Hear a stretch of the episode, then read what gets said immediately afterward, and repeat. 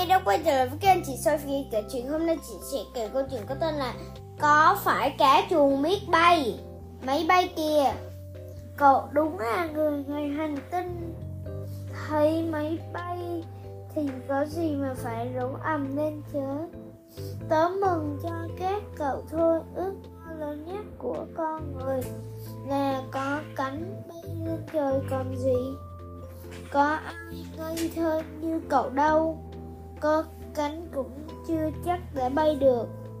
Tại sao không máy bay? Thiêu thiêu thân có cánh là có thể bay mà. Nhưng gà vịt ngỗng chim cánh cụt cá chuồng có cánh đấy, nhưng chúng có bay được đâu?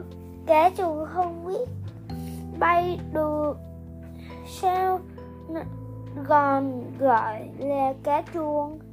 Cá chuông chỉ là trông có vẻ như biết bay thôi. Cá chuồng không biết bay, nó chỉ có thể nhảy vọt lên khỏi mặt nước nhờ vào những cái vây đặc biệt của mình để lao mình trong không chun một chút trước khi nhảy lên khỏi mặt nước cá chuồng sẽ ép chặt vây ngọt và bụng, vây bụng vào thân đồng thời quẩy mạnh, vây đuôi đẩy nhanh tốc độ. Từ đó, giảm bớt lực cản của dòng nước để phi lên khỏi mặt nước.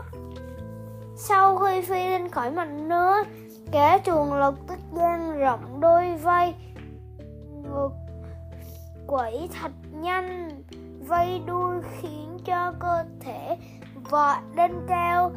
Khi đã bay lên không trung cá chuồng lại mở rộng đôi vây bụng, mượn gió mượn sức gió và sóng điện để tiến vào phía trước. Thời gian bay lượn của cá chuồng lên không trung rất ngắn, chỉ vài giây sau đó nó lại rơi xuống nước. Khi xuống nước, phần đuôi của cá chuồng chạm nước trước. Nếu lúc này kẻ thù đuổi đến nơi, nó sẽ dùng vây đuôi đập vào mặt nước liên tục vọt lên cao để trốn tránh kẻ thù. Người trái đất cá cậu sao cứ đặt tên bừa bãi thế? Cá không bay được thì cứ gọi là cá nhảy đi cho rồi. Còn cậu thì sao? Rõ ràng cậu biết phóng điện. Sao không đặt tên là điện la la đi? Cái chuyện đến là hết rồi. Hẹn gặp lại các bé vào sợ sau. Bye bye, chúc các bé ngủ ngon.